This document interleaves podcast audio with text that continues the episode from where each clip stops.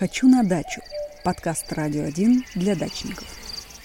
Подмосковные дачники постепенно перебираются за город. Один из больных вопросов в ближайшее время – членские взносы в СНТ. Но многие до сих пор не разобрались, какие услуги входят в эту сумму, а какие нет. А оказывается, есть еще дифференцированная система по оплате взносов. Какие возможности она дает, расскажет директор департамента недвижимости цифровые СНТ Подмосковья Федор Мезанцев. Федор Николаевич, здравствуйте. Здравствуйте. Система оплаты взносов, как она устроена? Расскажите нам поподробнее. Я вот как обыватель, но для наших радиослушателей, думаю, тоже полезно будет. В СНТ есть два вида взносов. Членские взносы на текущие расходы, поддержание порядка, чистку снега, общее освещение и целевые взносы на создание или приобретение новой инфраструктуры. Например, установить новые въездные ворота, построить сторожку управления, сделать новую дорогу. И все эти взносы распределяются между всеми владельцами земельных участков, независимо от того, пользуются они или не пользуются, ездят или нет. Потому что даже если человек не ездит на дачу, он обязан платить взносы на покупку асфальтокрошки. Uh-huh. Эта дорога удорожает стоимость, увеличивает стоимость его участка он потом, если не, ему участок не понадобится, сможет его продать дороже. А не делать это за счет соседей, потом платить должны все. И важно, чтобы подход к оплате взносов был одинаковым для всех владельцев. Но у нас возникает много споров. У одного владельца один участок 8 соток, у другого три участка по 8 соток. И начинают разбираться, как платить. Он говорит, у тебя на 8 сотках стоит один дом, и у меня на 24 сотках тоже стоит один дом. А почему я должен платить в три раза больше?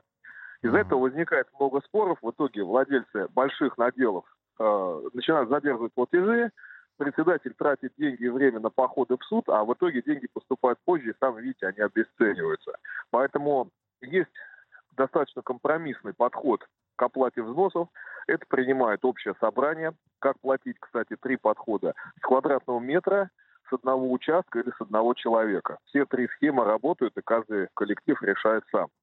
Но на общем собрании э, можно принять такое решение, что владелец двух участков платит не в два раза больше, а получает понижающий коэффициент на оплату второго участка, например, 20%. За счет чего? Он не возит мусор со второго участка, где у него только газон.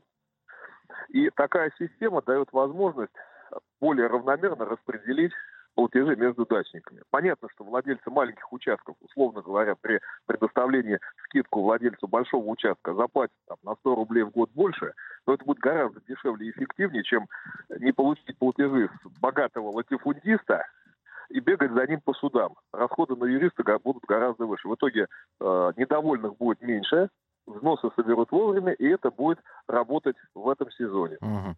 Федор Николаевич, вот э, в таких моментах какие-то скидки возможны? Да, есть очень хорошая практика. Вот вспомните, когда при оплате штрафов ГИБДД нам приходят письма счастья, и у нас есть возможность в течение 20 дней оплатить штраф с 50% mm-hmm. скидкой. Ну, не за все, конечно, нарушения, но когда это ввели, то за мелкие правонарушения все стали платить быстро. Это работает и в СНТ. У нас есть и в Москве за коммунальные платежи кэшбэк. Там есть определенная карта, платишь, получаешь кэшбэк.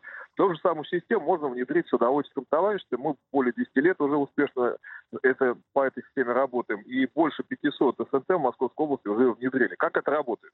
Допустим, в год нужно собрать по 15 тысяч рублей с одного участка. Вот бюджет полтора миллиона рублей, все хорошо. Но Общее собрание может принять решение о том, что бюджет 1 миллион 700 тысяч рублей больше, и эти 200 тысяч рублей – это будет дополнительная сумма, которую заложит во взнос. То есть каждый владелец участка должен платить базовый взнос не 15, а 17 тысяч рублей.